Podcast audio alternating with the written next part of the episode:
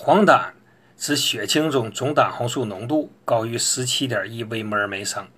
当这个浓度再翻一倍的时候，就能在巩膜、皮肤、黏膜、体液及其他组织看见黄疸。